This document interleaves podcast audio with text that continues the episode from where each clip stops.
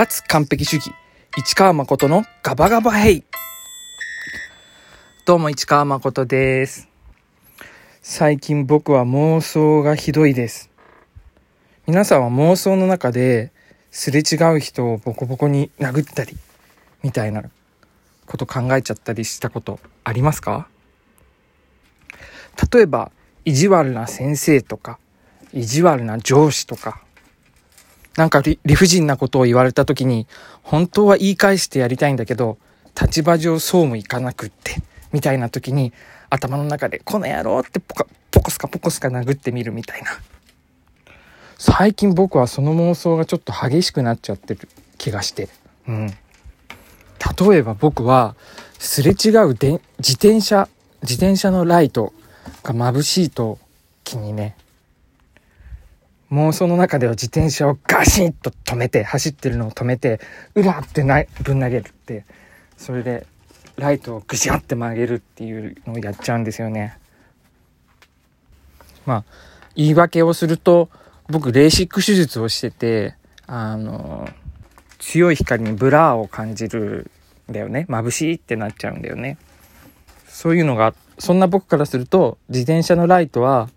道を照らすものじゃなくて、自分がここにいますよっていう合図のためのものだから真正面よりちょっと下の角度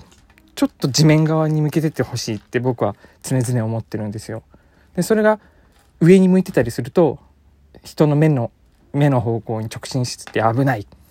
だからやめてほしいみたいなことを思ったりしてあの日々をイライラしちゃったりねしますね。他にはそれならまだこう、まがいなりにも自分の中に理由があるからいいけど、理由がないパターンの妄想もあるんですよね。あの、すごいお世話になってる人に、今、この人の顔面に水をかけたらどうなっちゃうんだろう、自分の人生は。とか、想像しちゃったりしますね。それはその水をかけたいっていうわけじゃなくて、かけてしまったらどうなってしまうんだろうか。そんな未来も自分にはあるのだろうか自分の選択肢の中にはあるのだろうかって考えてゾクゾクしちゃうっていう。うん、でここからが本題なんですけど今の僕は自分の理性でそれは妄想は妄想としてねあの妄想の範囲に留めておけているからいいんだけれどももしも将来自分の理性をコントロールすることができなくなった時どうなってしまうんだろうかっていうのがめちゃくちゃ不安なんですよね。で、車の運転免許だったら、運転免許の自主返納ってあるじゃないですか。あの、高齢のドライバーさんなんかがね、あの、事故を起こしたら危ないからっていうことで、あの、自主的に免許を返納するっていう制度あると思うんですけど、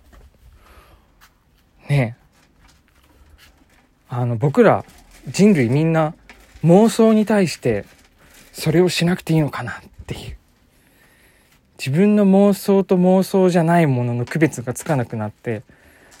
頭の中で想像するだけにとどまらずに何かひどいことをしでかしてしまうようになったことになるくらいだったらその自分のコントロールできる能力を返納した方がいいんじゃないかっていう、うん、車の運転免許の自主返納があるけれども自分の体の運転免許自分の体の運転免許の自主返納は果たして僕らには必要ないのかなどうなのかなというのが気になりました。手が滑って人を殺してしまうこともあれば意識が滑って人を殺してしまうこともあるでしょう。ね怖いな。どうなんだろう。自分の体の運転免許の自主返納を考えてみるのも面白いかもしれません。それではまた。